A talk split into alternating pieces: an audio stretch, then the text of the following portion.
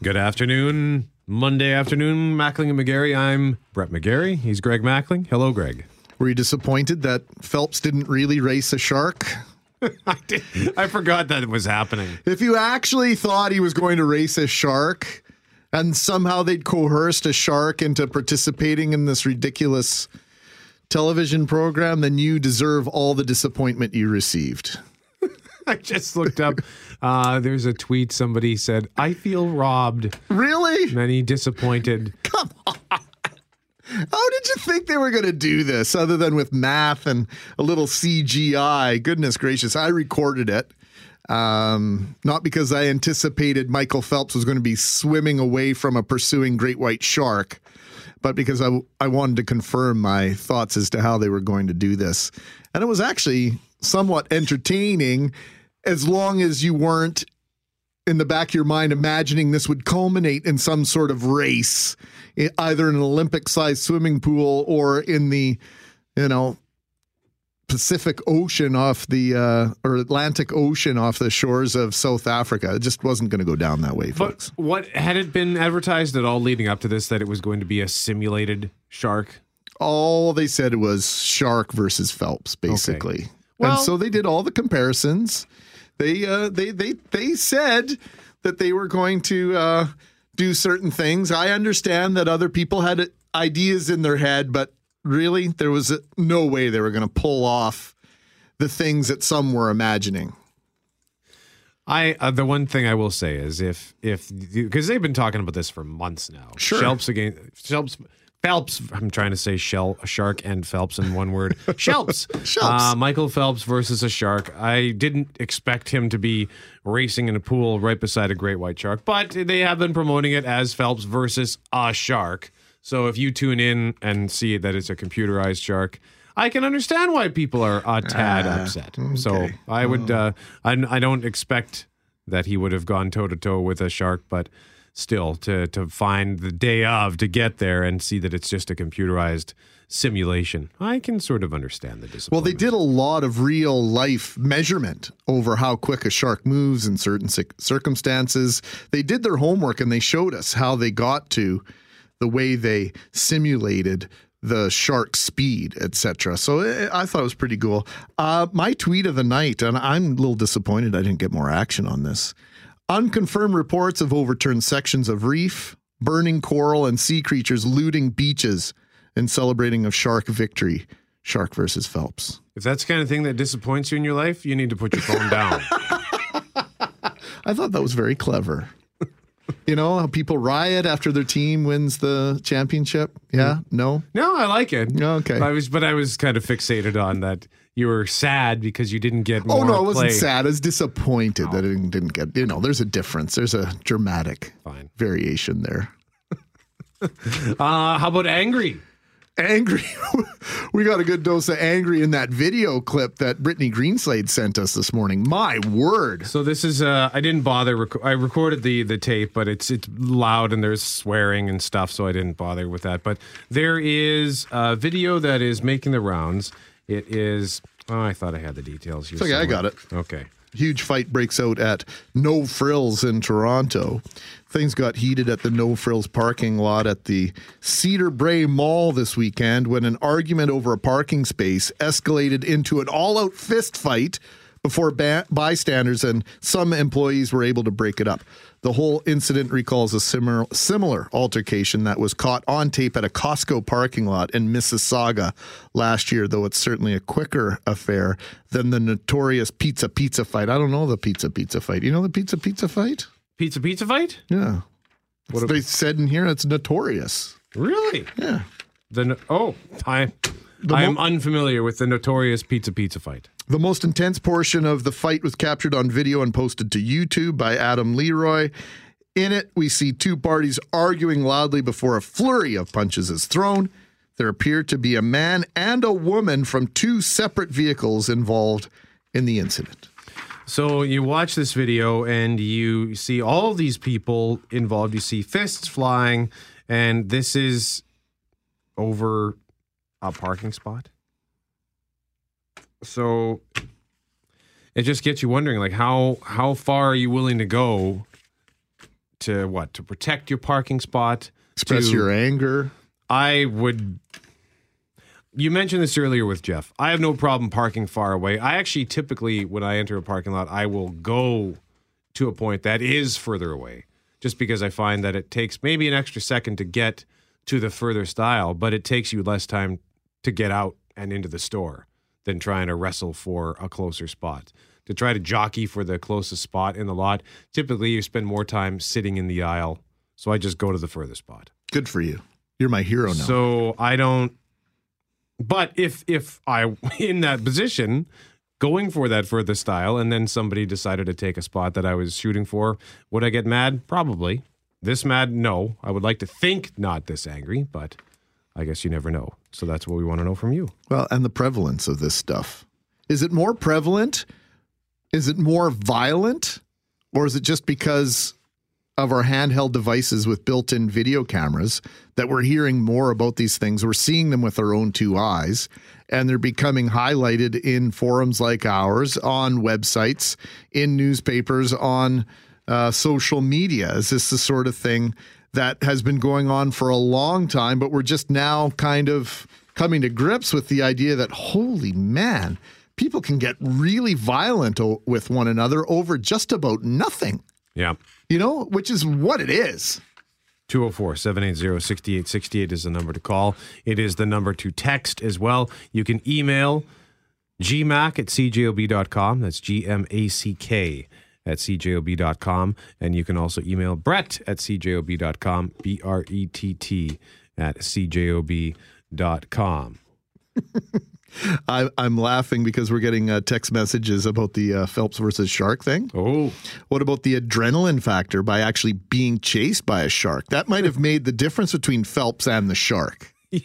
There are apps for runners, for joggers, where you it's just zombies chasing you. So you put your earphones in and it's zombies chasing you from behind, and I guess based on whatever speed you want to run at, you set it to that, and if you start falling behind the pace, the zombies get closer to you.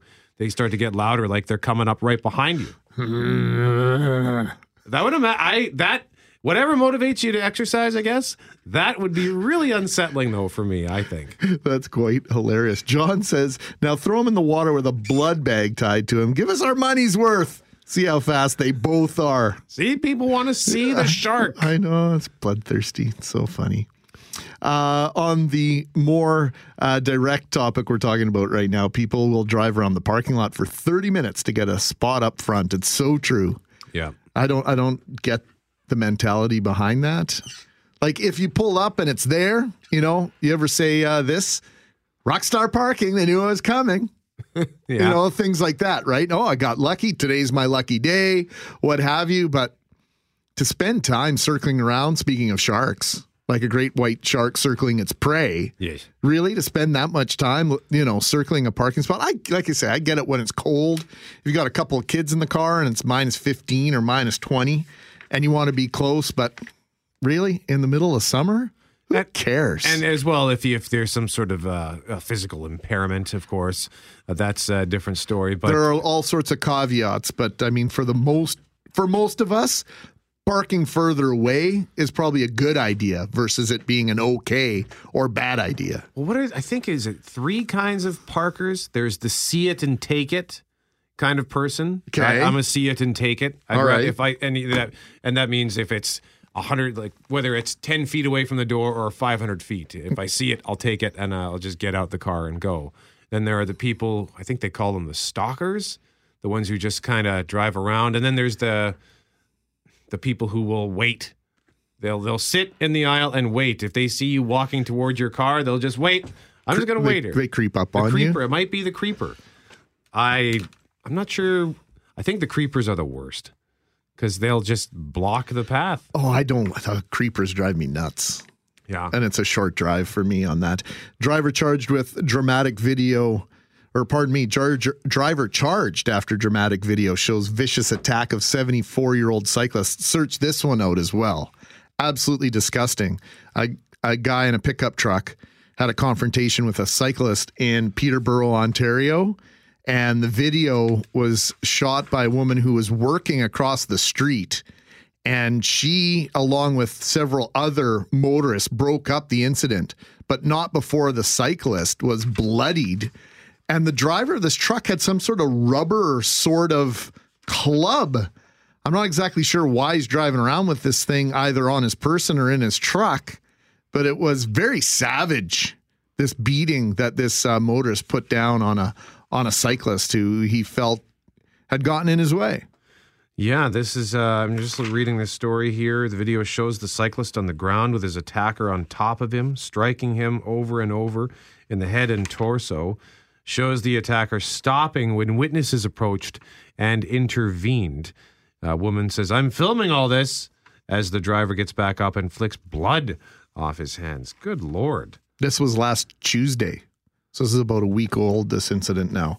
So, yeah, I don't know. Have you ever witnessed anything like that? I told you a couple of weeks ago, I almost saw it right on Route 90. Semi-driver and a pickup. Each driver got out. They were on the boulevard. Maybe you're on holidays. Okay. I was northbound on Route 90, and a semi-trailer had been stopped at a red light. Pickup truck pulled in behind them. Both drivers of each vehicle got out, and they actually shoved each other. Really? Yeah, it was very close to getting physical. And I had my camera at the ready, also cognizant of the fact I'm in a lane of traffic, so I really shouldn't have had my phone. But I was considering putting it in park and getting out to film this thing, but then I imagined a scenario where either one or both of them turn on me, and then I become their joint victim. So I decided to move along, but yeah. Just to stumble upon something like that is really disturbing that we treat each other the way we do at times. And John just texted us to say the weapon this man was using is called a fish bonker. Oh. And I just Googled fish bonker. Okay. And thanks, John. Yeah, they're just these little sort of clubs. Thanks to that, John. That's great information. Maybe Phelps should be swimming with the fish bonker in case that shark gets too close. Let's have a look at your forecast. 204-780-6868 is the number to call if you have anything you want to comment on this, whether it's road rage, parking rage, parking lot rage. Don't worry, Greg, I'm getting there. Also, we can... if you're what kind of a parker you are. And then the reverse-angled parking. Greg went to visit the site of the reverse-angled parking on Bannatyne between Waterfront and Rory, and we'll hear about that after your forecast up next. Going to get the jaws, the tongue, and the lips moving here on this Monday afternoon. I'm Greg. He is Brett. Hope you had a stellar weekend. Maybe your weekend's starting today, if it is. Good on you. You Len. Made it. Len is at 204-780-6868.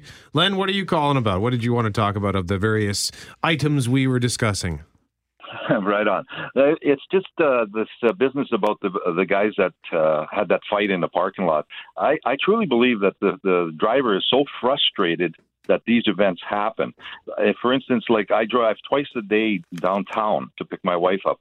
Every day I could be in an accident with a pedestrian or a bike rider, pedestrians that are cutting and running through red lights, bike riders that are on the sidewalk going the wrong way. What I think MPI should do about sharing the road is should get some advertisement out about the bicycle riders and the pedestrians, so that there's it's so frustrating to a driver. I've been driving downtown for years, and I'm more frustrated than I've ever been with pedestrians and riders downtown. What is it about pedestrians? And we'll get to cyclists in a moment, but what is it about pedestrians that is driving you crazy? It's a good thing you asked me that, because today when I went to pick my wife up for lunchtime, I was driving home with her, and there was three girls walking about a block and a half ahead of me crossing the street. So I'm driving along. What do? They slow right down to almost a stop in front of me to challenge me as a driver. I mean, it's ludicrous. Like, why these types of things are happening? Or you're downtown, you go to turn a corner, next thing you know, somebody's running out in the middle of the street. It's normal driving conditions you can live with, but all these interruptions by these bicycle riders and pedestrians who just think that they have the right on the road. I mean, we're all sharing the road. I have a vehicle. They're walking. Why would they challenge me? But this is what it's like every day. And it's so frustrating. I think when you come to an event where you have to find a parking spot, yeah, you're done by then. You know, I think that lends, there's a certain amount of credibility to what you're saying, Len. And I know that quite often people will not obey the rules at a controlled crosswalk where they won't press the button, and then if they do press the button and those amber lights flash, they feel like there's some sort of magical force field that comes up from the road that protects you from the traffic. And exactly. I was taught that you don't start crossing that road until all lanes of traffic have stopped. And there's no consideration, there's no self-accountability on those fronts. And yeah, drivers are as bad as they've ever been, but we're not as careful as we ought to be as well. And I think it's doubly frustrating when the same drivers who are frustrated about driving park their cars at a shopping center parking lot or at the stadium or wherever it might be. And then they become these mindless wandering pedestrians that don't think about anything in terms of vehicle safety. They walk right down the middle of the aisle. They don't pay attention to what's going on. And 90 seconds earlier, they were behind the wheel of a car, frustrated with pedestrians that were doing exactly the same thing. I agree with you 100%. I just want to make one more comment, is that I feel that I cannot remember a police officer stopping me for an infraction, like not turning at not using a turning signal or whatever the case may be. I've never been stopped other than at a stop where they stop to check you for alcohol or for speeding. There's no enforcement on the streets as far as the police are concerned whatsoever, like as far as the drivers or the pedestrians. I've never seen a police officer stop a guy on a bicycle riding on the sidewalk. Well, you know what? Actually, Len, there was a story on the weekend where police observed a suspicious man on a bike. He ended up arrested for a whole bunch of things, including the fact that he was on a stolen bike, but they also gave him a ticket for riding a bike on the sidewalk. I think that's how it all started, right? They spotted him on the sidewalk. It was their excuse to actually talk to this guy. But that was sort of a coincidence that we happen to be talking about that. But Len, listen, thanks for the call. We very much appreciate it. And we wish you a good day. We'll just quickly take Peter. Peter, we got like 30 seconds. What's the point you want to make? Okay. You know what, guys? I think we are raising a generation. You know about road rage. We have a generation which says zero patience. We expect everything automatically. You know, you get text messages, automatic news, you know, as it happens, automatically, right at that moment. So, you know, I'm thinking just people don't have enough patience to slow down, take it easy. I don't know what word I'm trying to think of here, but maybe you know what I mean. We want it all. We want it right now, and there's very little tolerance for waiting any longer than a second. Yes, we absolutely intolerance is one word I can think of. Zero tolerance whatsoever. Peter, thanks for this. Very much appreciated, Peter. Thanks for the call. And thank you, Len, as well. Great call at 204-780-6868. We'll discuss the reverse angle parking situation at some point later this afternoon. Global News at 1:30 is up next. Suicide is painless. Suicide. It brings on many changes, and I can take or leave it if I please.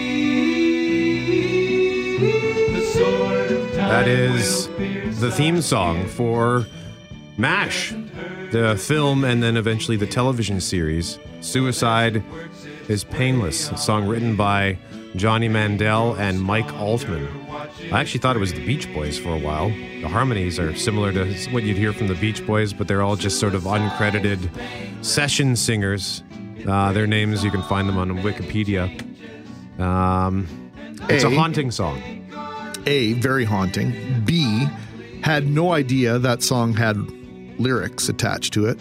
And C, I would have guessed the Beach Boys as well. Wow, that's the first time I've ever heard that song with lyrics. Yeah, when I first heard it as well, because I remember watching MASH the television series as a kid, like going back. So that it's just one of those tunes. It was on every day. Yeah, so it's one of those tunes that I think anybody in the 70s and 80s knows, and yeah, without, if you never saw the film, which I had not, I had no idea that, as well. When I learned it had lyrics, I thought, okay.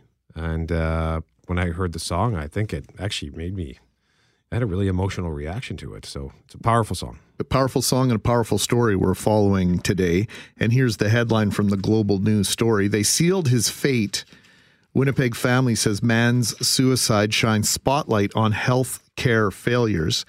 A Winnipeg family is speaking out after their stepfather took his own life just hours after being released from hospital. On Monday night, a family member found Terrence Van Dyke in the midst of trying to take his own life. After spending time talking with the 49-year-old, they managed to convince Van Dyke to seek help. Noah Barga is Terrence Van Dyke's stepson, and he spoke to Jeff Currier earlier today.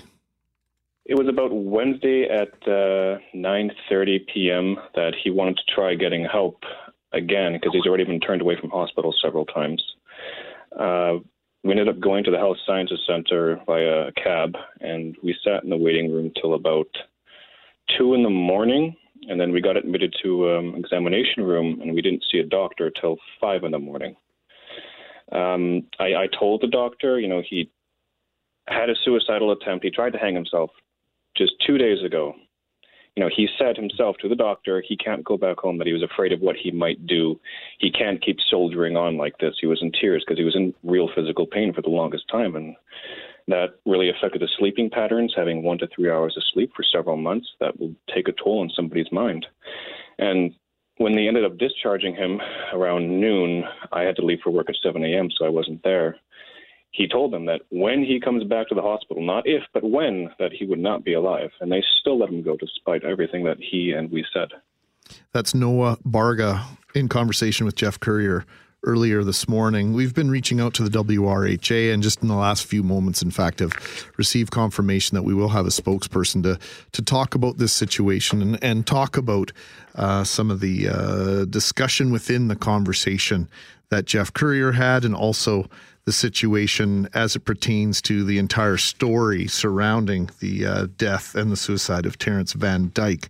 In the meantime, Brett, we thought it was pretty important that we give folks the information that they may need if they are in distress, if they are in a bad place in regards to their own mental health, because these stories sometimes do trigger things for folks that are in a bad spot. Mary Jo Bolton is with us, Clinical Director of Clinic Community Health. Mary Jo, thank you so much for joining us today live on 680 CJOB. This is a situation where a man goes to the emergency room because he's having a health emergency.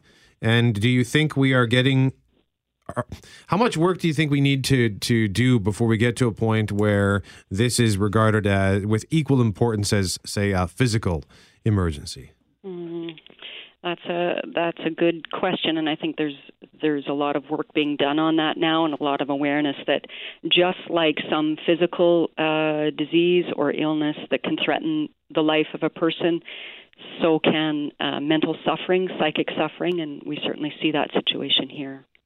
So, Mary Jo, am I right to assume and to draw a conclusion that by the mere fact that we're talking about this story today, it may be having those that have suicidal thoughts, who have issues with their mental health, have issues with their physical health that are causing mental distress.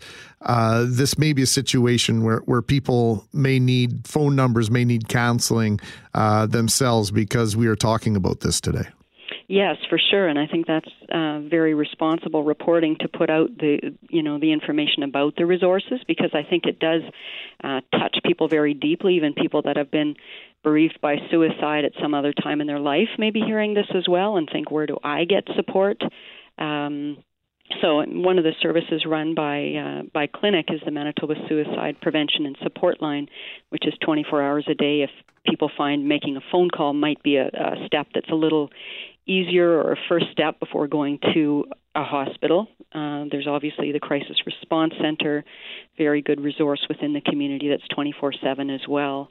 If anyone wants to look up information, say on a website, because they're concerned about someone they love who might be suicidal, or maybe they're also at risk of suicide themselves and they want to get some kind of hope and information, they could check out reasontolive.ca.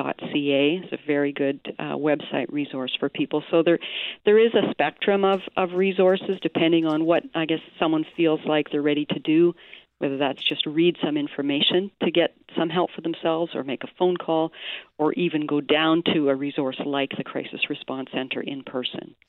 I'm just I'm thinking of if somebody is in distress, is feeling despair, and they need to go to an emergency room. But then on the flip side, if they were to just simply pick up a phone, does that maybe?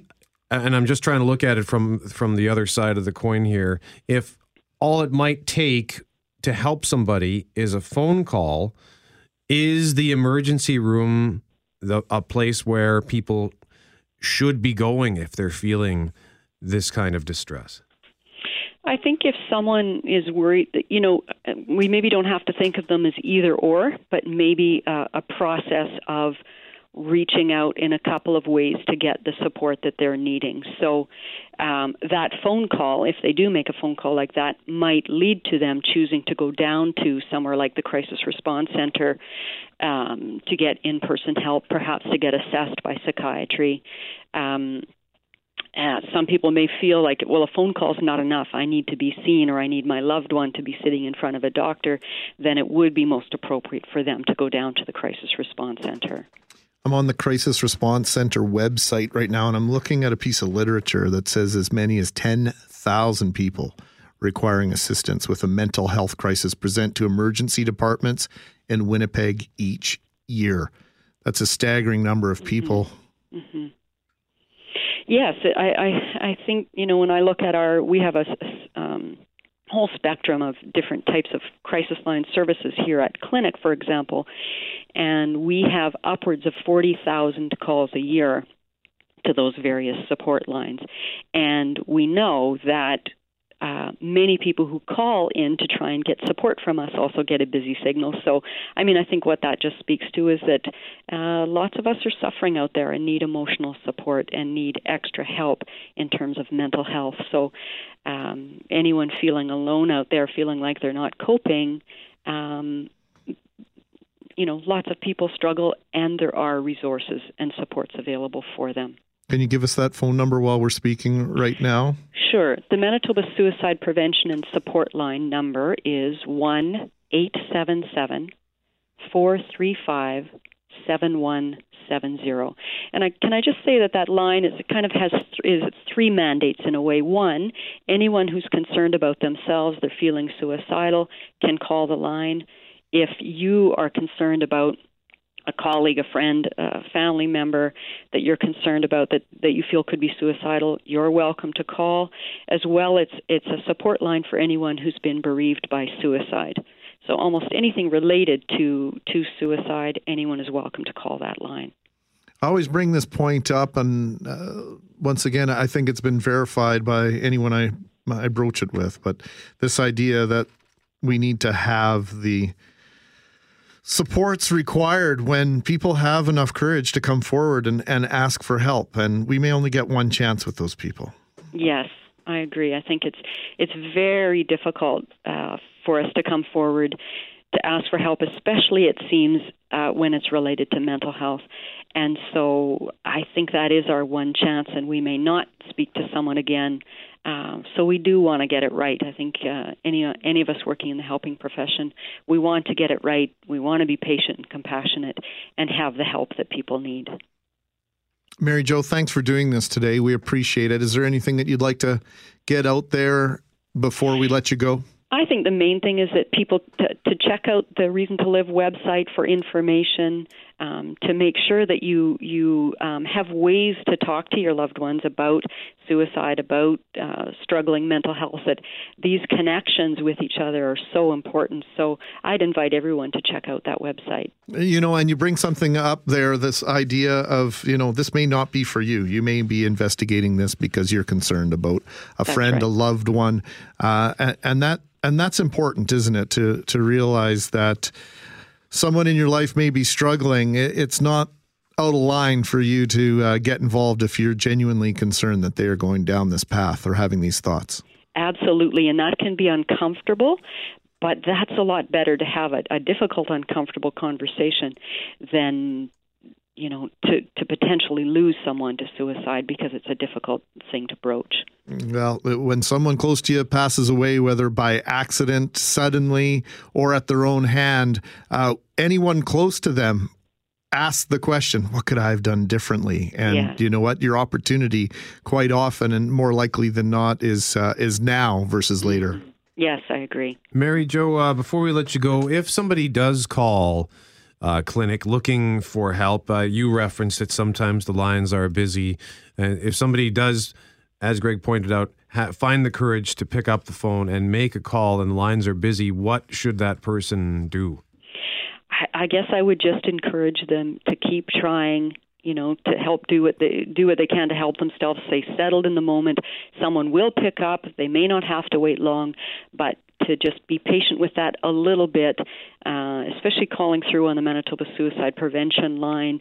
You know, I think people would rarely be met with a busy signal on that line, so I would encourage people to call if they need to call. If you get a busy signal, just wait, try us again. We do want to talk with you. I have a text message right here, Mary Jo, before we let you go, and I promise this is our last back and forth. I have needed a help a few times, and two of those times I called clinic and was told that the lines were full and to call back. Fortunately, I had someone else to talk to after making those calls, so we know that the need is there. Yes, we do, absolutely. Mary Jo, thank you for this, and thanks for all you do. Thank you. Bye-bye. Mary Jo Bolton is Clinical Director of Clinic Community Health. It is 1:47 on 680 CJOB. We will continue our conversation with the Mood Disorders Association of Manitoba. We recently broached a discussion about having peer support in emergency rooms, and maybe this is a situation where that would have helped out. So we'll speak with Adam Milne from the Mood Disorders Association after your forecast up next. Before we move along here, I just want to give out that Manitoba Suicide Prevention and Support Line one more time, 877-435-7170. The website, reasontolive.ca. We are joined now by Adam Milne from the Mood Disorders Association of Manitoba. He is volunteer coordinator. He is an outreach worker. And we are speaking about this idea of peer support in emergency rooms. Now, this was a discussion we had with Adam in recent weeks, and we just thought we would very quickly revisit this discussion. So, Adam, maybe can you just sort of reset the table? What is it that the Mood Disorders Association is proposing as far as peer support in ERs is concerned? Peer support in ERs is about putting someone with lived experience and training into the ERs, especially the waiting rooms, so that when people come in, they have someone who they can talk to while they're waiting. So while the doctor is treating patients, they have someone that they can interact with, someone who understands and knows how to respond to them, and so that they can get help in the interim. How does this bridge a gap? Because clearly there's a gap in a lot of people's view. Adam, we have ER, we have the special center, the distress center for mental health at Health Sciences Center. We have websites. We have the Manitoba Suicide Prevention and Support Line. Some people will say, well, there's all these resources. How is it that this is going to help, and why are people falling through the cracks? People are falling through the cracks because they're not getting the care they need in the way they need it when they need it. Websites are fantastic resources, but it's not a person. Medical structures work wonders when you can get in to see one, but we ask doctors and nurses to do a Herculean task of treating everyone's problems all the time.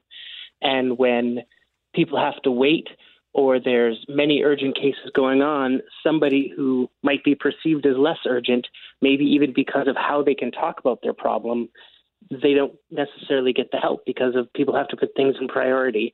And that's a tough decision to make. When you have a peer support worker who's in the waiting room talking to people, it gives that person a chance to really get into the details and not just talk to someone for 5 minutes so they know what the problem is when the doctor comes to find them whenever they can.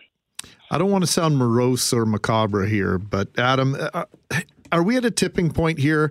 And has all this mental health awareness created a situation, a double-edged sword, where we have people who are now more aware as ever about mental health issues, maybe as comfortable as ever about coming forward? And we don't have the resources to match up with folks who are taking that bold and courageous step to ask for help.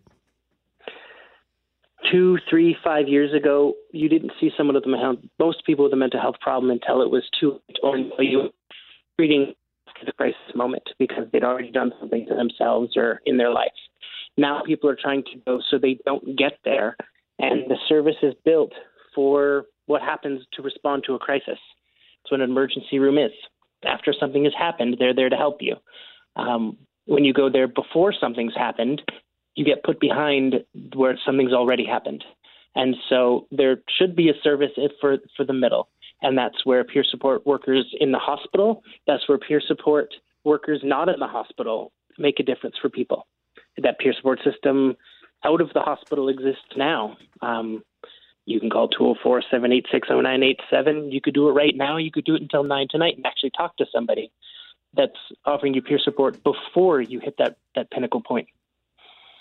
What needs to happen to get peer support into the emergency room? People at Manitoba Health need to decide that that's the venue that they want to take. They need to look at the pros and the cons and how it's going to work and then institute the policy. I mean, unfortunately, it's not something that you can take lightly, because just like everything else, they need to make sure that it's, how it's going to work and how to make it work best. Okay. Adam Milne, thank you so much for joining us today on 680 CJOB. Very much appreciate the time today, and when you came to visit us just a few weeks ago. Adam Milne is with the Mood Disorders Association of Manitoba, volunteer coordinator and outreach worker, talking about peer support. The MDAM proposing an initiative that peer support be offered in the emergency rooms to alleviate wait times and help with people who are under duress or are distressed. Coming up to 1:57, Neil, I know you're on the line. Just stand by. We'll talk to you off the air. Global News at 2 o'clock, followed by Kelley Keehn, all up next. Greg Mackling, Brett McGarry with you on this Tuesday afternoon. And before we move on to the next topic, Brett, just really want to give out the Manitoba Suicide Prevention and Support Line, 1-877-453-7100, 877-453-7170, reasontolive.ca. We're getting several text messages from people who are complimenting the system, those that are struggling within the system, and those that are just simply sharing their story. And I want to thank you for doing that, and just know that just do not give up. Keep asking for help. It's not worth it to try and solve these things on your own. Please take it from me that searching for that right specialist and that individual that cares, that understands the predicament that you're in, understands what's going on in your mind, with your body, it is completely worth the effort. You are worth the effort, and I just want to beg and plead with you to keep fighting along, because it's the best decision you can make every single day. 877-435-7170. That's the Manitoba Suicide Prevention and Support Line. And as Mary Jo said, that's not just for those in distress. That's for friends and family members who think they have a friend or family member in distress. And also if your life has been affected by suicide in the past and you're looking for support, that's a place that you can get that. I think we'll transition with a little bit of music.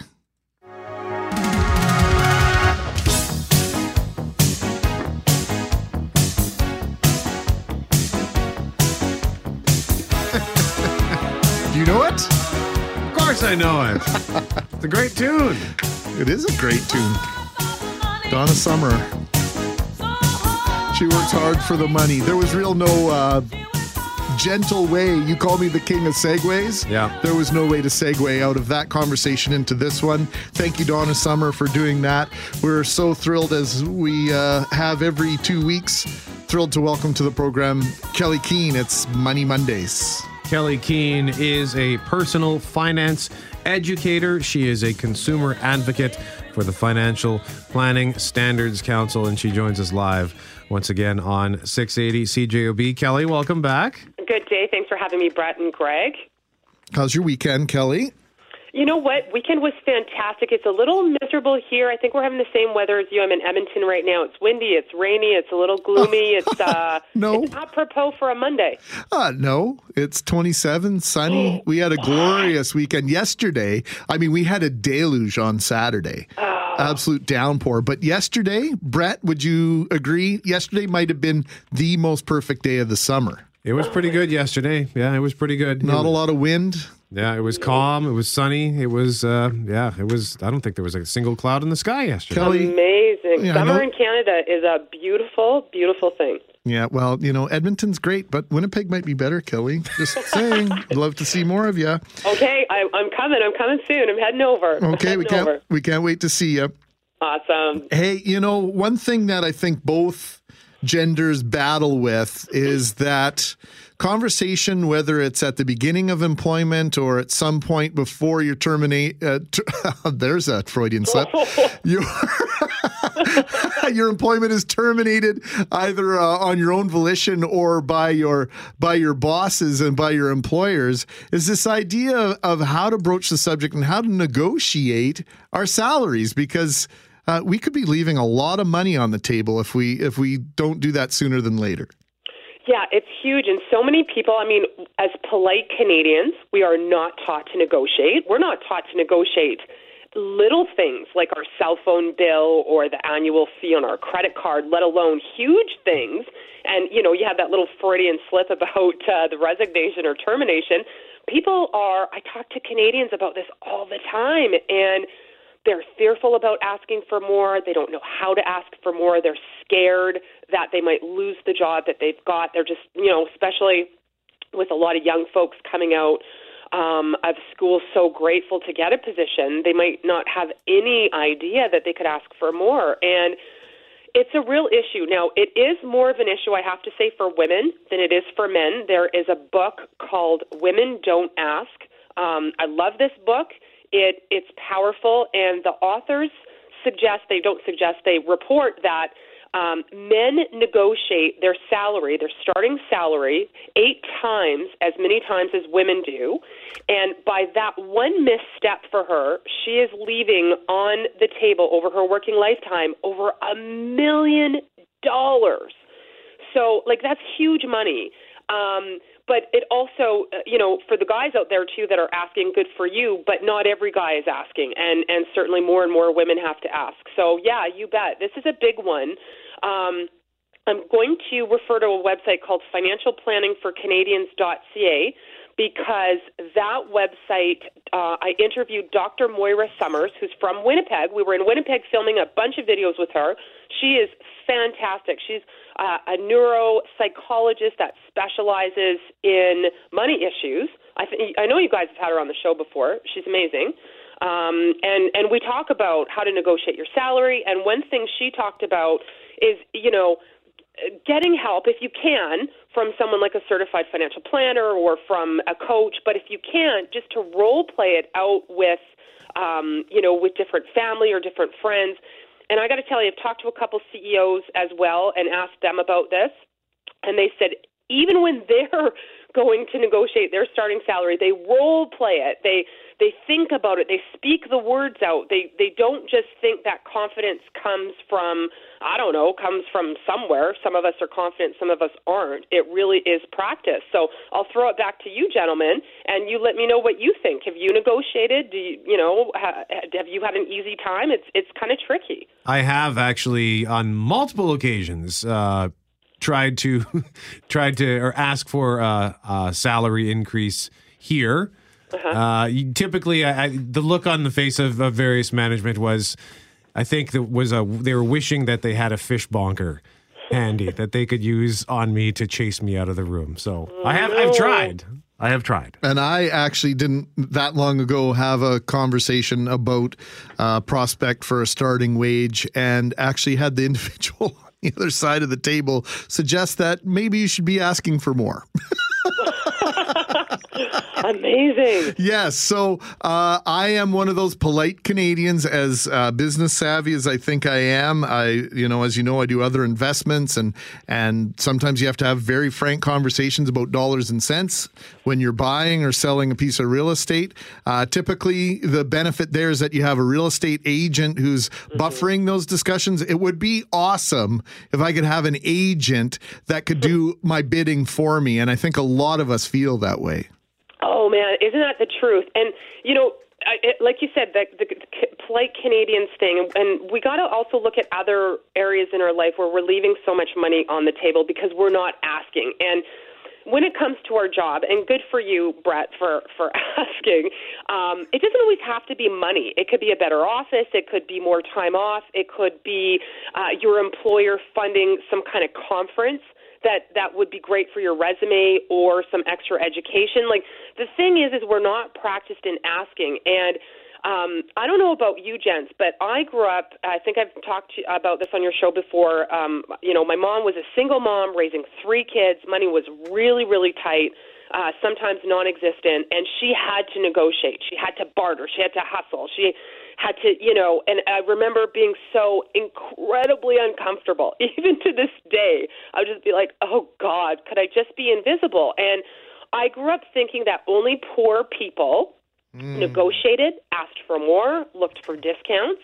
And it was only when I was in the financial industry and witnessed my very wealthy clients negotiating or asking for a better rate on a GIC. Like you said, Greg, it would be great if we had an agent asking for all of these things for us, but we don't realize how much we can get, more stuff or get a better rate, or just by negotiating the rate on your mortgage and locking that in. Let's say if you locked in, that could save you tens of thousands of dollars over the life of your mortgage. I travel a lot, so I'm constantly asking for upgrades. I'm asking for free stuff at hotels. Now, the thing is, you have to be practiced. You have to have a playful spirit. You don't have to be rude, which is the great thing for a lot of people listening.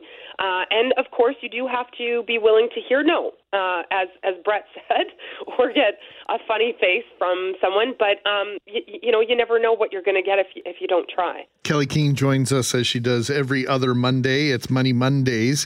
Kelley is a personal finance educator, consumer advocate, Financial Planning Standards Council of Canada. Kelley Keehn, KelleyKeehn is her website.com.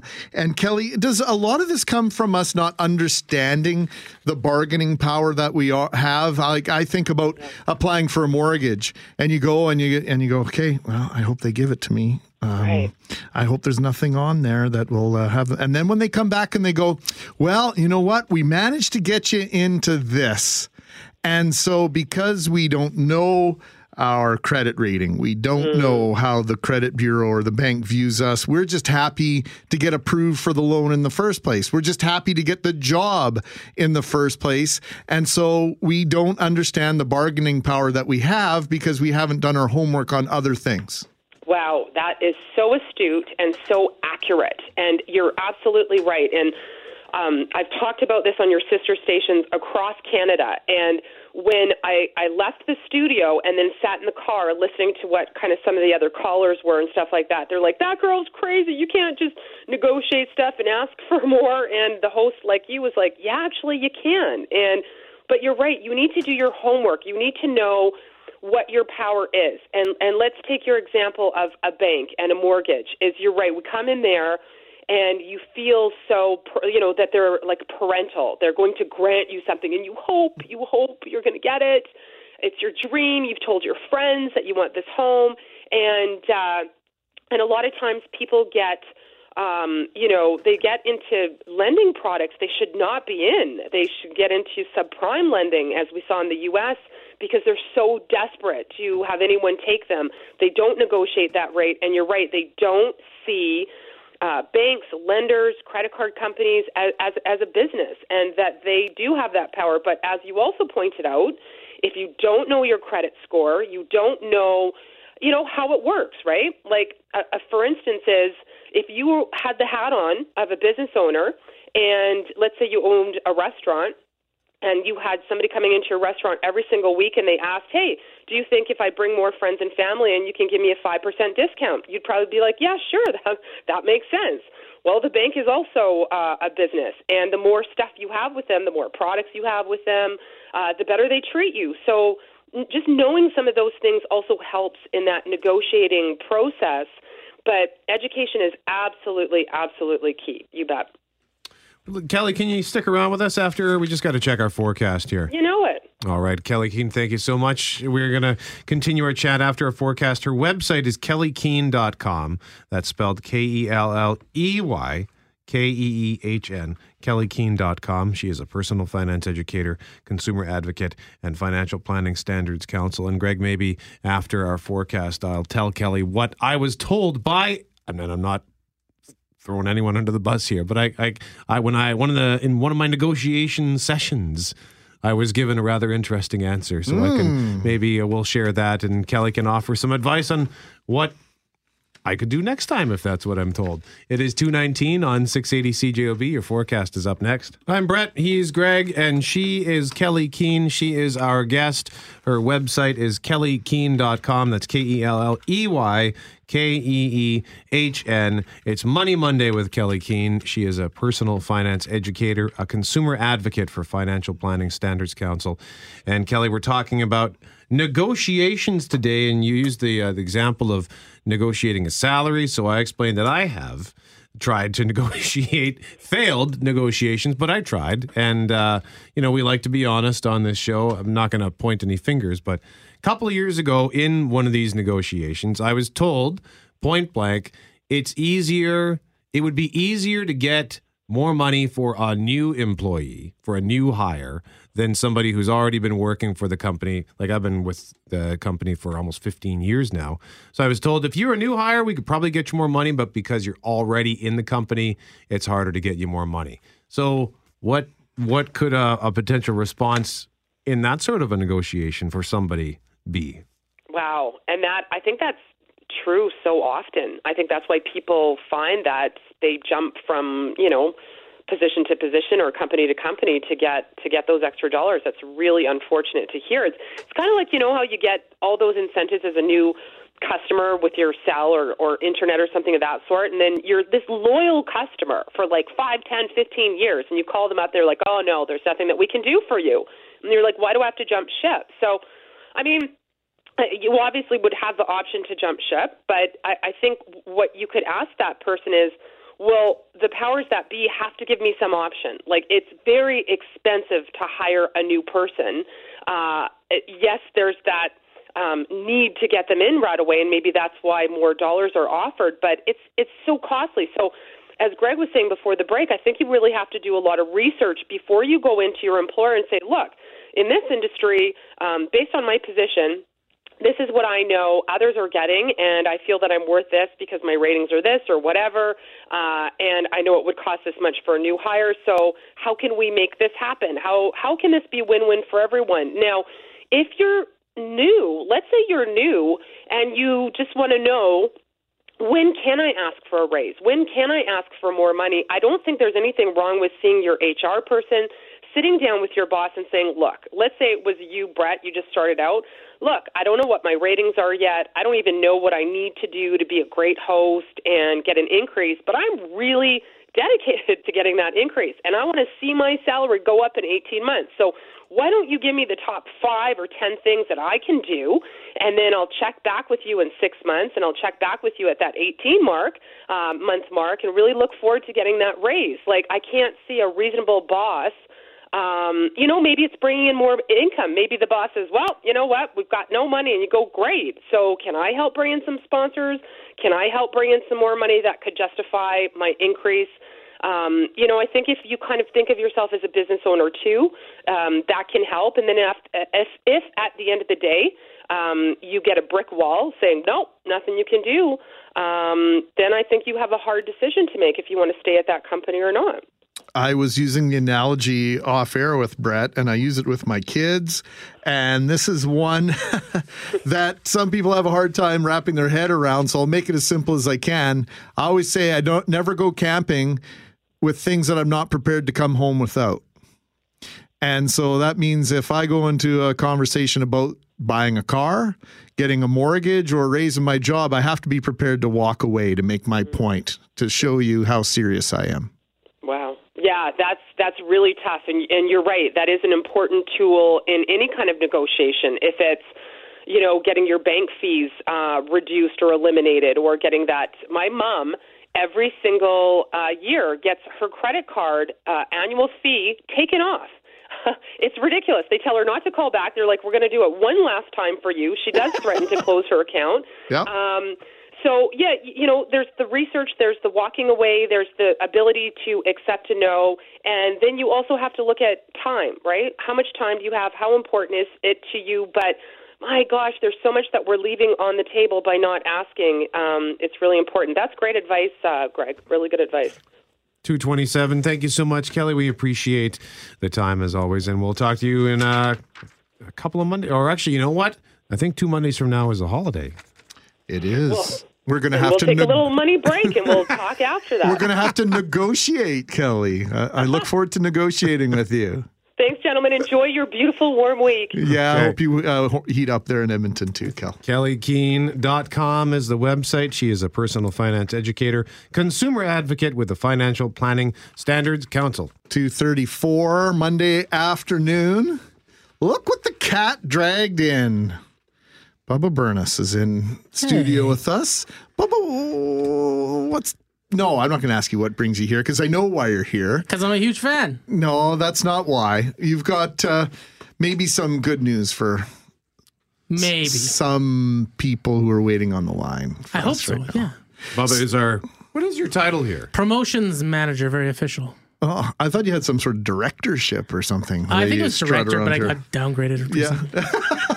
Anyway. And he's just, I had to ask, because I just know him as the guy I go harass when I need tickets for something. Yeah, well, interesting. There might be a clue there. So this morning, Kim Lawson is scouring the social medias, as she's apt to do.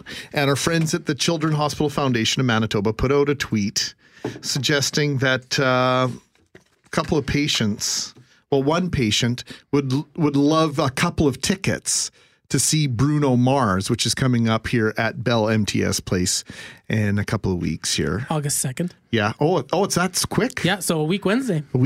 Yeah, wow. Holy crow. The summer is flying by. And, well, why don't we bring on Sarah. Sarah, are we using your last name today? No, that's okay. No, and I figured that was the answer, but I just wanted to double check with you. Sarah is a friend of the Children's Hospital Foundation of Manitoba, and her daughter, Michaela, has been going through a life-changing experience, one that every parent dreads. And let's start by asking, how is Michaela doing these days?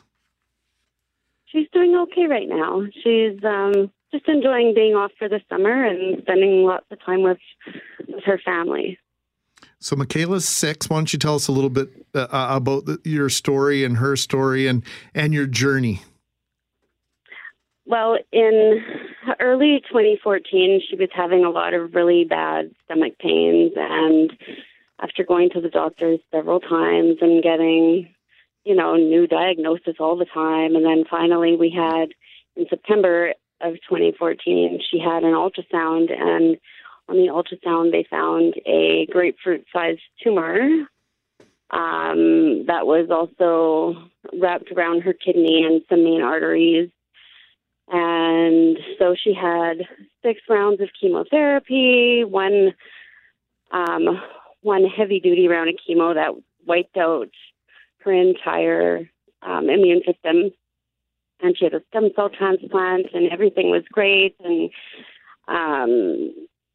she just, in February, she started losing weight this year, and we were quite concerned. So one day she was passing out at school, so we took her to the hospital, and then they told us that she had a new antibody in her spinal fluid, which was caused by the cancer itself. I was looking at a picture Sarah, that Greg showed me. It was a picture of Michaela, and she had no hair. She's surrounded by hospital equipment, but she had this huge smile on her face. I could hear Greg saying, "Oh, she's so cute."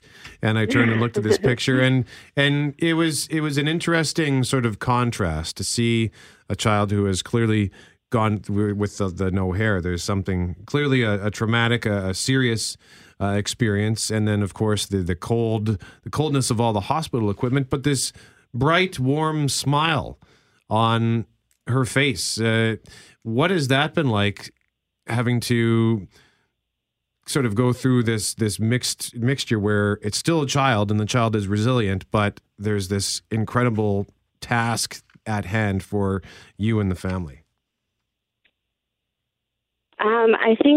I think for me, it's a relief because she's just showing how strong she is. And she really is a tough little cookie. She's gone through so much and still has such a bright smile on her face and still has such a positive outlook on absolutely everything. Even going to the hospital and getting a poke. And, you know, it's better than being sick and hooked up to all these IVs and poles and fluids and medicines and... Now, Michaela's 6 now, Sarah? She's still going through some of the treatment for the new antibody that they found. So as soon as this treatment is finished, it's a watch and wait kind of a thing. We just have to keep an eye out for any symptoms if they should return. And then if they do return, then it's back to the same treatment again. So is Michaela planning to, will she be going into grade 1 in September or kindergarten? She'll be going into grade 2 in September. Oh my gosh. Oh, it happens so quick, doesn't it? She's very, very excited. And how are her friends and the support that you get with her school must be tremendous.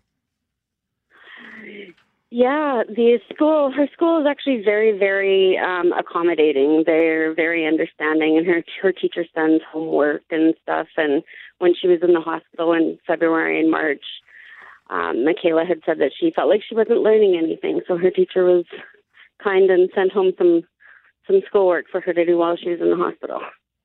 So she's driven and understands that this is no "quote unquote" excuse. She's still getting homework and has to keep up. And by the sounds of things, that she's determined to get ahead a little bit.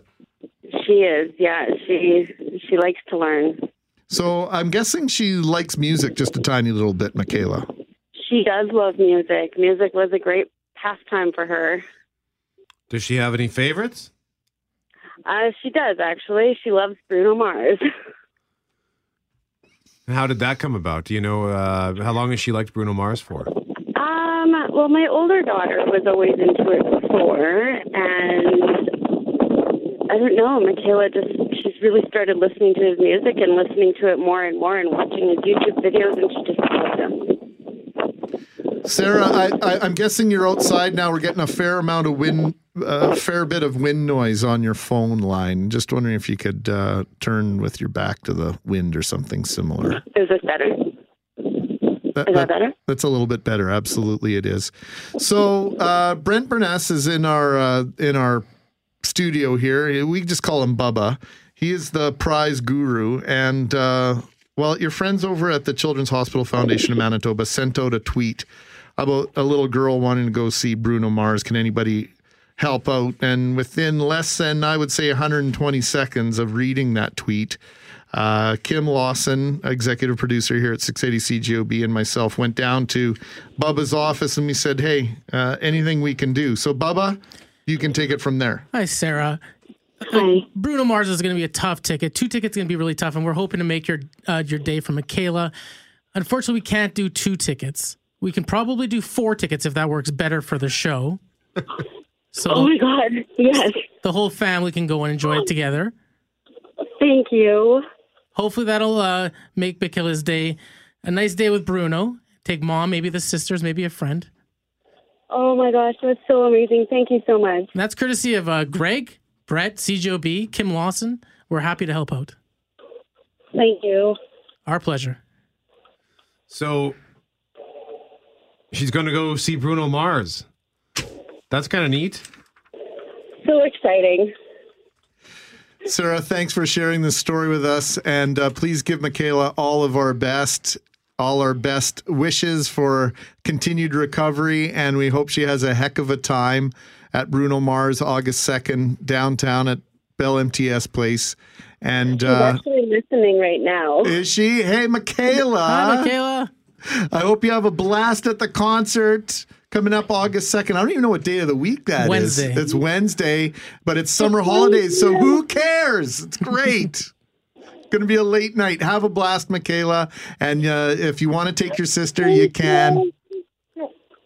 Is she there? Thank you. Oh, hi, Michaela. You're so welcome. Louder. Well, maybe we'll talk to you after the concert. You can tell us how you enjoyed it, okay? Oh, I'm sure she'd love to. Sarah, have a great time, and please keep us informed of how things go with Michaela's health and, of course, how she enjoys the concert, okay? And does Big Sis have a name that we can share or not? Emma. Emma, hope you have a good time as well. You thank your sister. You treat her good. Thank you so much. Okay. Oh, hey, Emma. Have a great time. Thank you. All right. Good to talk to you all. And we're so glad we were able to help here. And Bubba, thanks so much for making that happen. Anytime. So once again, we were just speaking with Sarah, who is the mother of Michaela, who is 6 years old, going into grade 2 this September. She has been dealing with cancer for a couple of years, and she's a huge fan of Bruno Mars, her and her sister Emma, and now the two of them and mom and someone else. Four people, maybe dad, are going to see Bruno Mars next Wednesday on August 2nd, courtesy of Bubba and 680 CJOB. Way to go, you guys, in orchestrating this. So that's really cool. That was just one ask, man. I mean, this is the magic man over here. You know, and when it comes to kids, he pretends not to like them, but deep down inside, we know he adores the kids. I pretend to like everybody, dislike everybody equally. Well, that's great. I'm going to have to rethink our entire relationship, Brent. Thanks, Bubba. We appreciate it. 2:45 on 680 CJOB. Your forecast is up next. How's the golf game yesterday in the next to no wind?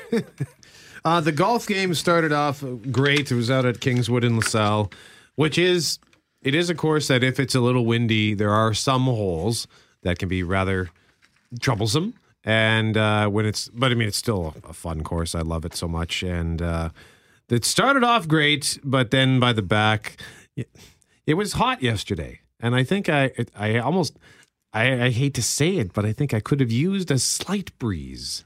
And I realize that is something to nitpick about, but I was dogging it on the back. I was really dragging my heels, and I played poorly. But hey, you know what? I was outside. It was a beautiful day. I was playing golf, doing what I love to do. So I'm not complaining.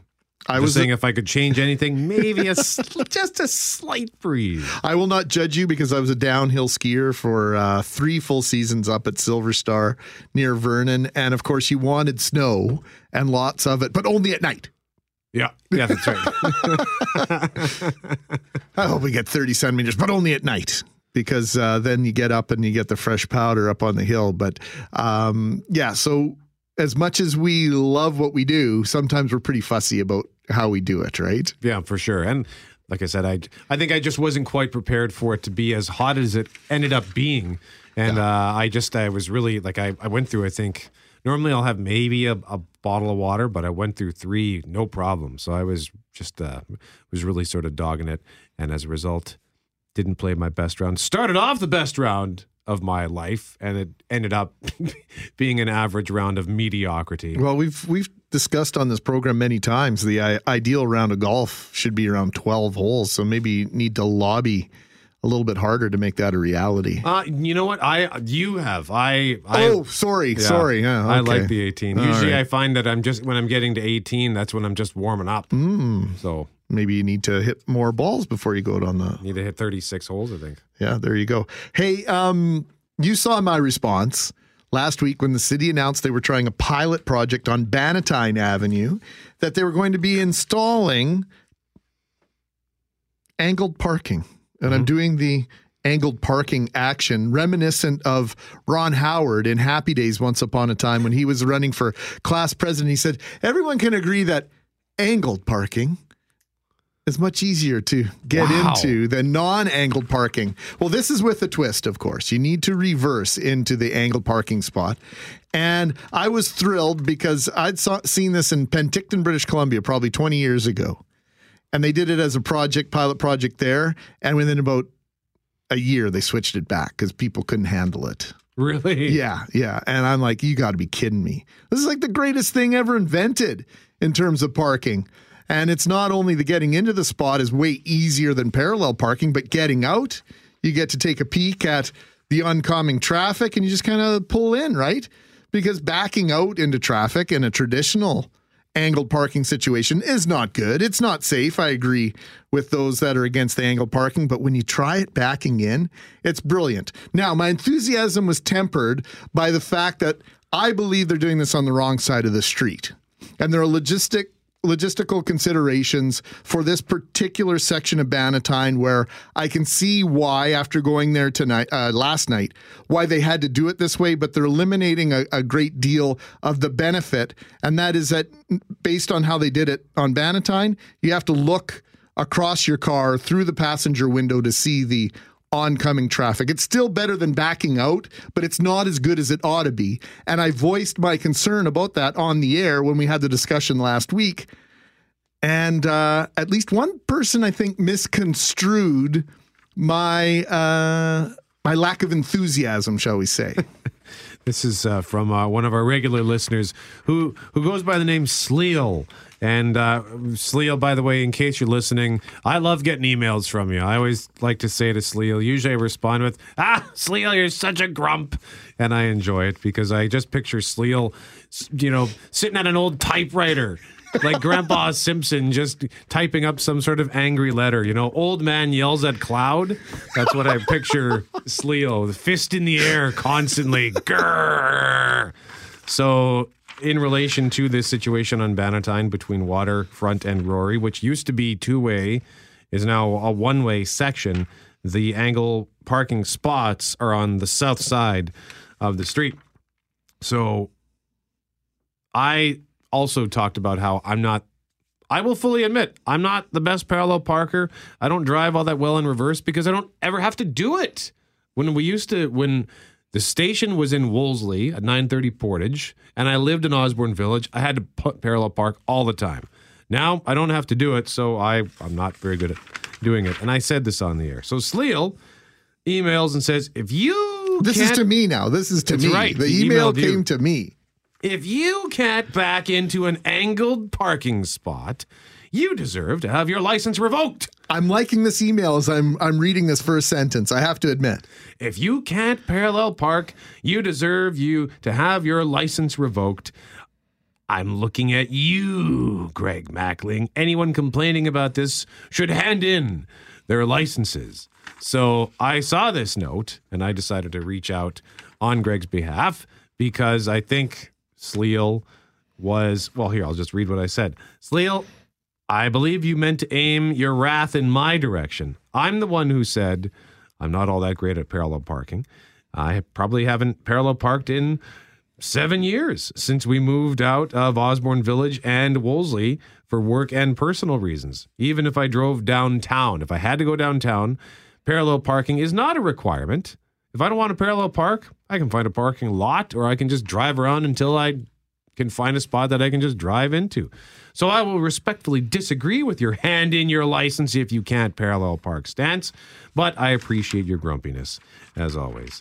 And he replied and said, well, I appreciate that you appreciate my grumpiness, but this was actually for GMAC and him going on about them ruining angle parking because you have to back in, blah, blah, blah. What's so hard about that? Anyway, we only have a few seconds left here. So he mixed up our messages. He thought that, well, he basically took everything that the both of us said, put him in a blender, and then interpreted, I think, what he wanted to hear, which was, Greg hates reverse-angled parking, and the city shouldn't be doing it.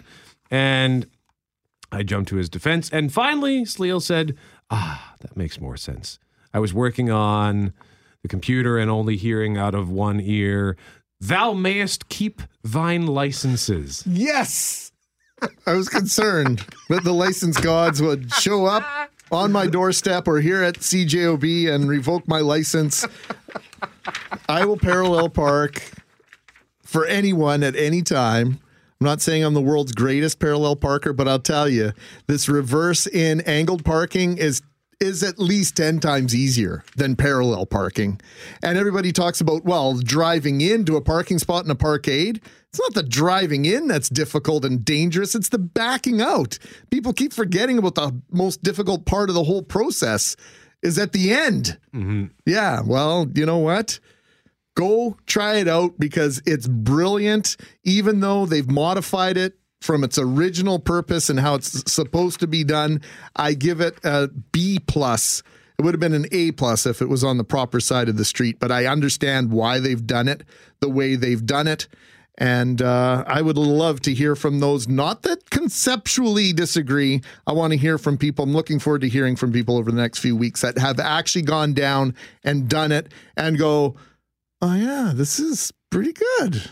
Coming up to Global News at 3 o'clock on 680 CJOB. 3:07, Monday afternoon. Don't forget tonight, Bob Irving's back in the building. Saw Bob this morning. He looks great. He's all set for tonight's Coaches Show as Mike O'Shea comes into the studio and dissects the Blue Bombers' 45-42 loss in British Columbia to the Lions.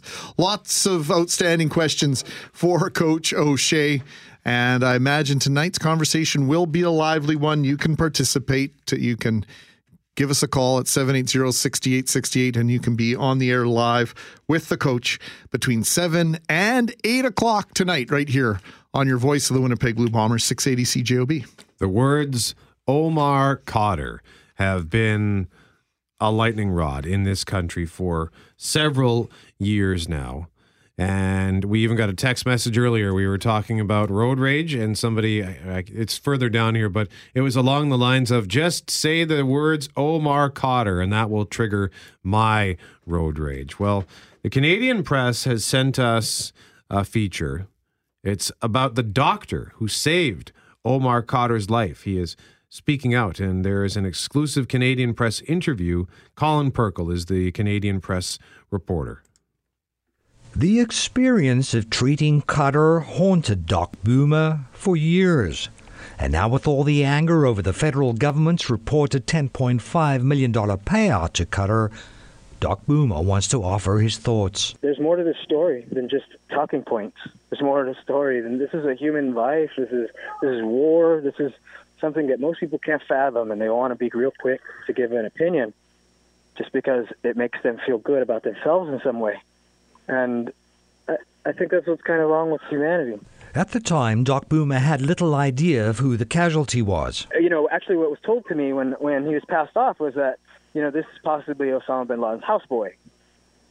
You know, so I thought that I was saving this key, vital source of information, you know, that was going to save lives. You know, and so that was my mission at the time. Despite his horrific wounds, the chopper crew insisted that the medic leave Khadr's hands tied behind his back, just in case. He had flex cuffs on, and he was, you know, had been shot twice. So he's rocking his body around everywhere. At the time, I took it as like aggression, like he was like, you know, because you get this idea that everybody's jihad, and they're going to fight to their death, and they're going to push you out of the back. That fear was a little bit maybe unreasonable. Doc Bouma says the incident has had a long-term impact on him. He did look a lot like one of my cousins who I had a real close relationship with before. Their facial structures and everything, certainly when he was covered in rubble and, you know, and had blood and dirt and all that stuff, you know, all I seen was a kid that looked like a kid that I knew. And, you know, that may have been induced also by, you know, just my parasympathetic nervous system, fight or flight, and all the thing that was happening at the time, you know, with the situation of being in the back of a helicopter and under gunfire and all these things. But certainly it did give me some issues. Later on, when I had some real issues being around my cousin, and just even seeing him was kind of, it always kind of like, flash back and forth between him and, you know, the kid with the gunshot wounds, you know. But most certainly the incident affected my sleep for a long time. Yeah, I mean, I would have nightmares. I would just see his face over and over and over again. And I would see the wounds, and I would just kind of, I would be right back there in that position where I'm on a knee, I'm in the back of this helicopter, I'm looking at this body, and every night, at some point in the night, I'd get there, and I'd be like, and I'd get stuck. It became just something that I, talked over with my wife when I was having bad dreams, sort of thing. The decorated medic, long retired now from the military, says he spent years wondering if he'd done the right thing, saving this terrorist who was accused of killing an American Special Forces soldier. But he now says he's glad he did. The view, he knows, might not be universally popular. I meet a lot of resistance within my community, within the Spec Ops community. I wouldn't even say that's my community anymore, but I have met some unfavorable, ideas based upon the way I think about this incident, but they weren't the ones there, and so they could say all they want, but, you only know how you're going to react if you're there. Doc Boomer says he's had time to reflect on things over the years, and he now bears no ill will to Khadr, someone he says he'd love to meet. And he hopes people will now let the Canadian just get on with his life. Barring that it, turned me into some kind of, terrorist in my own country or something for meeting, or I don't know how this all goes, but at a human level, absolutely I'd like to meet him. I mean, I'd like to look him in the eye, and if he has some questions, I'd like to answer those.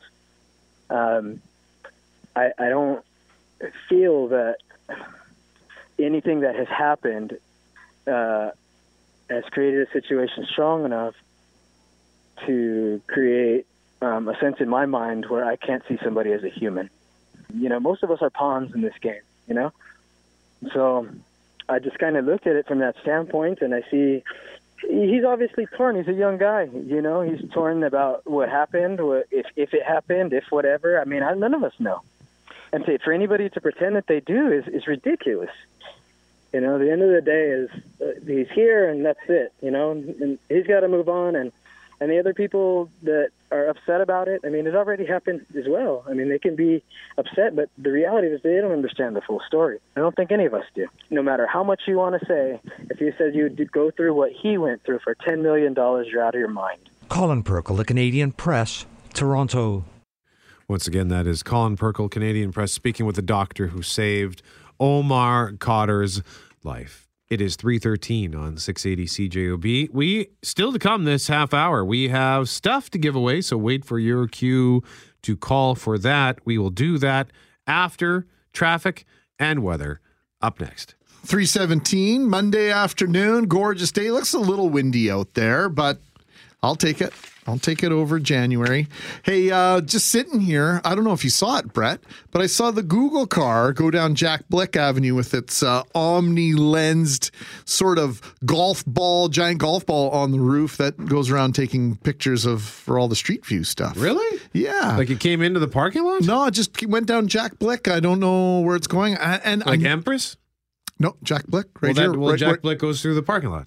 It does? I thought it ran parallel to the parking lot. Well, if it drives through all of these parking lots. It does. Okay. Jack, what? You were talking about Jack, the street that comes into the in between all of the various parking lots. I just think of that as a street. Okay. Anyway, yeah, I guess we are saying exactly the same thing. We're just viewing it two different ways. Anyway, the street view, I know they did my bay and my street last year. I'm wondering if they're here just to update it, or I'm really hoping I'm getting retakes. Because last year I was in the middle of painting my house, and my house, I'm looking at it right now, was half painted when they came down my street last year. And so Jackie thinks it's very fitting that our house is immortalized this way on Google, because it took me about 3.5 months to paint the front of the house last year, and this is the way it looked most of the time last summer. I'm hoping that they're here to retake the picture so that it can be immortalized the way it looks now. It's kind of funny to look at it right now. So do you, whenever you tell somebody what your address is, do you have to sort of offer a disclaimer in the event that they are going to Google Maps to look at Street View? That it doesn't look like that? Yeah, sort of. And it's funny because people that have been coming to our house for years, for the last year, been driving past our house because a lot of people don't know the number. They just know that they've been there before, but it looks so dramatically different that they're just driving past our house. Oh yeah. I didn't realize it was so different. Yeah. So anyway, if I can make a request to the Google people, if you could redo my street, that'd be awesome. Thanks. How big is the camera that sits on top of the vehicle? I bet you it's, I don't know, like a big beach ball, maybe a little bit bigger than that, kind of mounted on a roof rack. What kind of car? Was it just like a little one? A little compact car, and it's green and white. It's all deckled up. It's tough to miss it because that golf ball / beach ball thing on the roof's got about 8, 9, 10 lenses on it. It's really cool. Neat. Yeah. So keep your eyes open for that. Yeah. I mean, I wish I could have seen it. I have never actually seen the Google car. So that's cool, though. I remember a buddy of mine, he was... The Google Street View captured his neighbor gardening his garden, taking care of his garden. Because was he bending over at the time? Well, she was a nice old lady who took meticulous care. Her and her husband took meticulous care of their home, and I guess while my friend was away at work, they took care of his home as well. Very nice. Yeah, it's just funny that that's how his home was immortalized. We have a couple of minutes here. We have stuff to give away. Let's set the scene with what happened last year. The Professional Bull Riders Monster Energy Canada Tour is in the Canadian heartland this week as we come to you from Winnipeg, Manitoba. As the fall season approaches, PBR stays hot with stop number 3 at the MTS Center. So that's last year. We want to send you this year to Professional Bull Riders PBR Canada, coming back to Winnipeg Friday, October 6th at Bell MTS Place. And this is the question that we are asking you today at 204-780-6868. How, and this is an easy one, how long must a rider stay on the bull before it starts to count for a score? 204-780-6868 is the number to call. How long must a rider stay on a bucking bull before it starts to count for a score? 204-780-6868. If you know the answer, you could be going to PBR Canada Friday, October 6th at Bell MTS Place. Luke Perry is not eligible to call in for this contest. Oh, my God. Are you talking about his movie that he did? Yes. Oh, that's right. I forgot about that. Everybody's trying to forget about that. I think Luke Perry's trying to forget about that. Yeah, he tried after Beverly Hills 90210 to go on and have a movie career. I remember he had a small part in The Fifth Element, and for whatever reason, his film career never really took off. Where are they now? Luke Perry. If you know where Luke Perry is, 204-780-6868. Send us a text. Jason Priestley is on a show that's on Global. Private Eyes? Yes, thank you. I couldn't remember. I was thinking Double Take or something like that. But yes, Private Eyes, that's the one. That is on Global TV for the summer. It's now into its second season. In the meantime, it is 3:22. We will have a quick look at your forecast and then sports starting in 2 minutes. I knew Luke Perry was hanging out somewhere and doing things special. It's on Netflix. Ah. Yes. It's on the CW show Riverdale. That's right, Riverdale. It's kind of loosely based on Archie Comics, isn't it? Yeah, but it's like Archie Comics, but sexy. It's pretty and mysterious. Raunchy, from what I understand. Anyway, thanks for the text message at 780-6868. I knew as soon as I asked the question, one of our brilliant listeners would have the answer to where in the heck is Luke Perry. And, of course, Jason Priestley, you mentioned Private Eyes. I think their season finale is coming up on Global. That's a pretty good show. I'm a big fan of Jason Priestley, not just because he's Canadian. He doesn't take himself too seriously, and he's a halfway decent actor. Yeah, no, he's versatile. Because he was the handsome guy on Beverly Hills 90210, and then he did that show, I think it was called Call Me Fitz. Great show. Hilarious show, actually. Yeah, he played kind of a slob, sort of a con artist, just a real scumbag. Yeah, he was a slimy, car dealership owner and a philanderer, and was always getting himself into trouble. Just when you thought he'd figured things out, he'd kind of go to the dark side again. Anyway, that's enough 90210 reminiscing. We got this into the newsroom today, and well, I'll just read it. How about this? In its latest annual report on the state of protected areas in Canada, the Canadian Parks and Wilderness Society is calling upon Manitoba to step up efforts to preserve more land by 2020. CPAWS.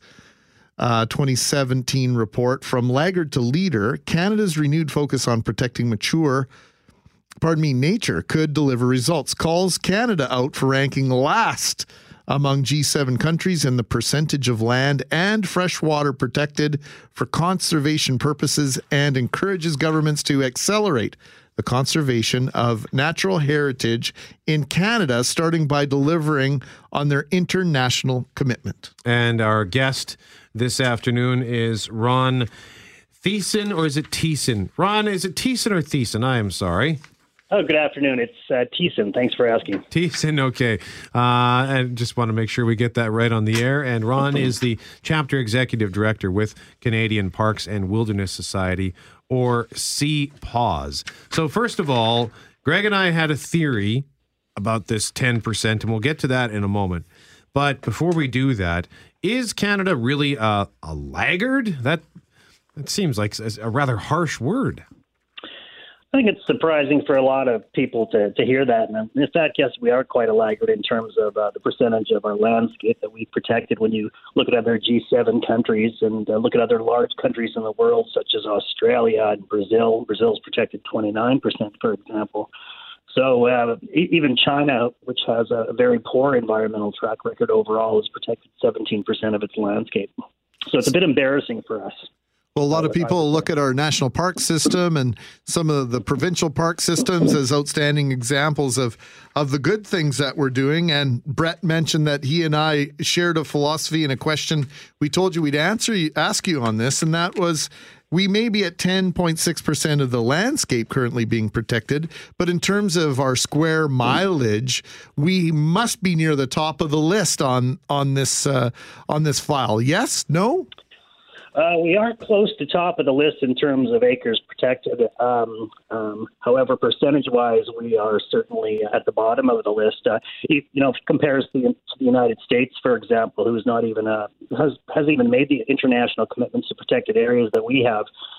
They protected more of their landscape with percentage-wise, with a far larger population base, so it's a much more challenging proposition for them to do so. Yet they've risen to the challenge much better than we have. So we certainly need to increase the political will and listen to what scientists are saying. We need to protect nature, and also what Canadians are saying that they want in terms of protecting nature.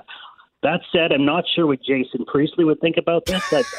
If you want to do a follow-up with him, I'd love to hear his thoughts on it. Well, if they're saying that Canada is last among G7 countries in the percentage of land and freshwater protected, so if 10% of Canada's landscape is protected, that 10% is bigger than probably the United Kingdom and France and Italy and Germany combined. Yes, it certainly is a lot of landscape, that's for certain. But, when you consider that Canada, for example, has 24% of the world's intact forests, we have a larger responsibility in terms of protecting acres than other countries do, just because of the sheer size of Canada and the sheer value of our ecosystems in terms of Earth's Life Support Network.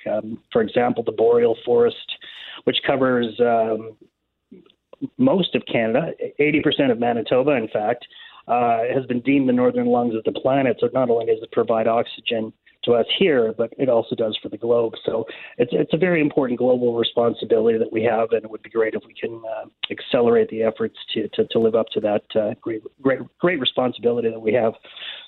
Ron Thiessen joins us now, and we are talking about this report coming from the Canadian Parks and Wilderness Society, CPAWS, and Ron Thiessen is the Chapter Executive Director joining us here from Winnipeg. So what could we be doing differently here in Manitoba? What is it that we're doing instead of protecting wilderness that might have your organization concerned, Ron? Well, certainly one thing we could be doing is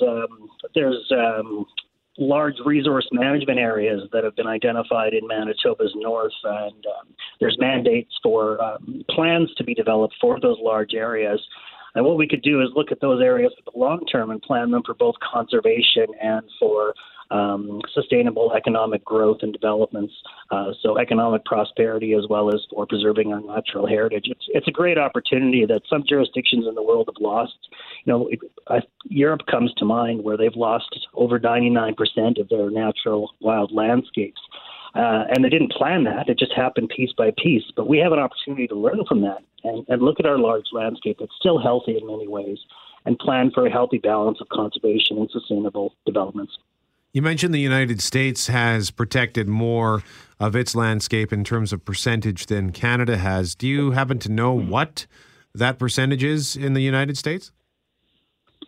The United States has protected 13% of its landscape, and they've done so under much more challenging political challenges that we have here in Canada. So, certainly we commend them for that by comparison to what we've done here in Canada. And Ron, as we're discussing this, and I'm hearing you speak on this, you're not advocating for some sort of radical sort of approach to this. One thing that you've pointed out is that Canada's committed to making 17% of land and inland waters conserved territory by 2020. And you're also advocating for a balanced approach. You're not saying no economic development whatsoever. You're saying we need to sit down, talk about this, and figure out how to do this in a sustainable fashion, not to put words in your mouth. Well, that's exactly right. We have an incredible opportunity to, to use the overused expression, have our cake and eat it too, in the sense that we have a big landscape, we have a small population base. So we have an opportunity for economic growth in regard to developing our natural resources.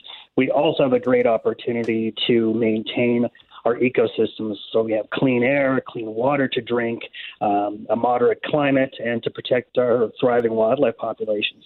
Well, as we're learning with Lake Winnipeg, once you let it go, it's just about impossible to get it back. So my opinion is that it's easier to take these steps in advance versus letting things go to pot and then having to try and reclaim these situations that have gone horribly awry. Well, that's exactly right. The best way to maintain ecosystems is to protect them in the first place. Europe comes to mind, again, where there's many cases in the world. Germany, for example, is spending a lot of money trying to rewild areas. And for one, it's extremely expensive. And for two, it's also experimental. It may not work. All right, Ron Thiessen, thank you so much for joining us today on 680 CJOB. Ron Thiessen is the Chapter Executive Director of Canadian Parks and Wilderness Society, also known as CPAWS, talking once again about how Canada is in last place among G7 countries in terms of the percentage of land and freshwater protected for conservation purposes. But the government is committing, or it looks like they're pushing towards, to get to at least 17% by 2020. That's only 3 years from now. Yeah. Hard to imagine that you'd increase that percentage by 60% is really what we're talking about to get it from 10.6 to something close to 17. So we'll keep an eye on this story. And yes, the math is important, but that percentage, I think, is critical. I think it's a fair conversation and fair comment from CPAWS based on the commitment that was made to make this happen. And like I said, to try and reverse something that we've altered, it's pretty darn tough. It's just easier to save it in the first place. 3:48 on 680 CJOB. We will talk about traffic as well as weather, and then we will hear from Richard Cloutier and Brittany Greensley to tell us what's coming up on the news starting in 2 minutes. Good thing I wasn't being called as an eyewitness to identify the Google Maps Street View car. Not only is there kind of that soccer ball or beach ball size thing, there's like a, 3 or 4 foot telescopic arm on top of the car.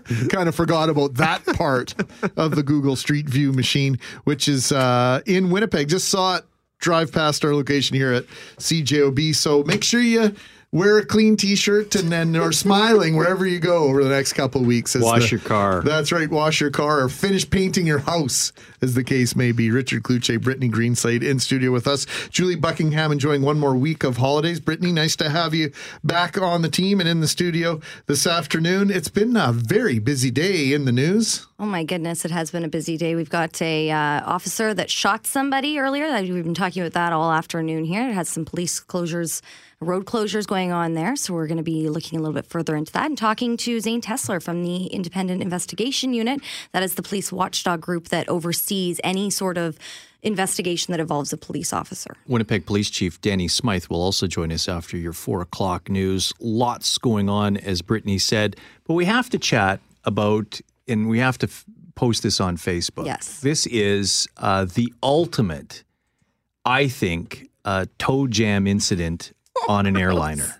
Oh yeah. Oh, I saw this. This would make me vomit, plain and simple. I hate feet on a good day. Like, don't get your toes anywhere near me. It's disgusting. I cringe when people just take their shoes off and they're wearing socks. Airplane etiquette is what we're talking about. And it's going to involve, you'll see the picture, some nasty feet right beside you. Just right wiggling the toes. On either side. Oh, it's just, 30,000 feet. What do you do? Literally 30,000 feet. What do you do? Yeah, I don't know. What would you have done? Thrown up on said feet? I don't know. I fly a lot, and that would test your Canadianism, right? And your Canadian core value to be polite. So yeah, I got a little bit of road rage, so I think that might come out. In full disclosure, I think, guys, we're all wearing socks and shoes today. Yes, sir. Somebody here is in flip flop. I didn't say my feet gross me out. How do you spell that? HYPOC. Other people's feet. Richard Kluge and Brittany Greenslade, thank you very much. The news from 4 until 7 on 680 CJOB. And Greg Mackling, thank you very much. Jeff Fortier, thank you, and Master Control.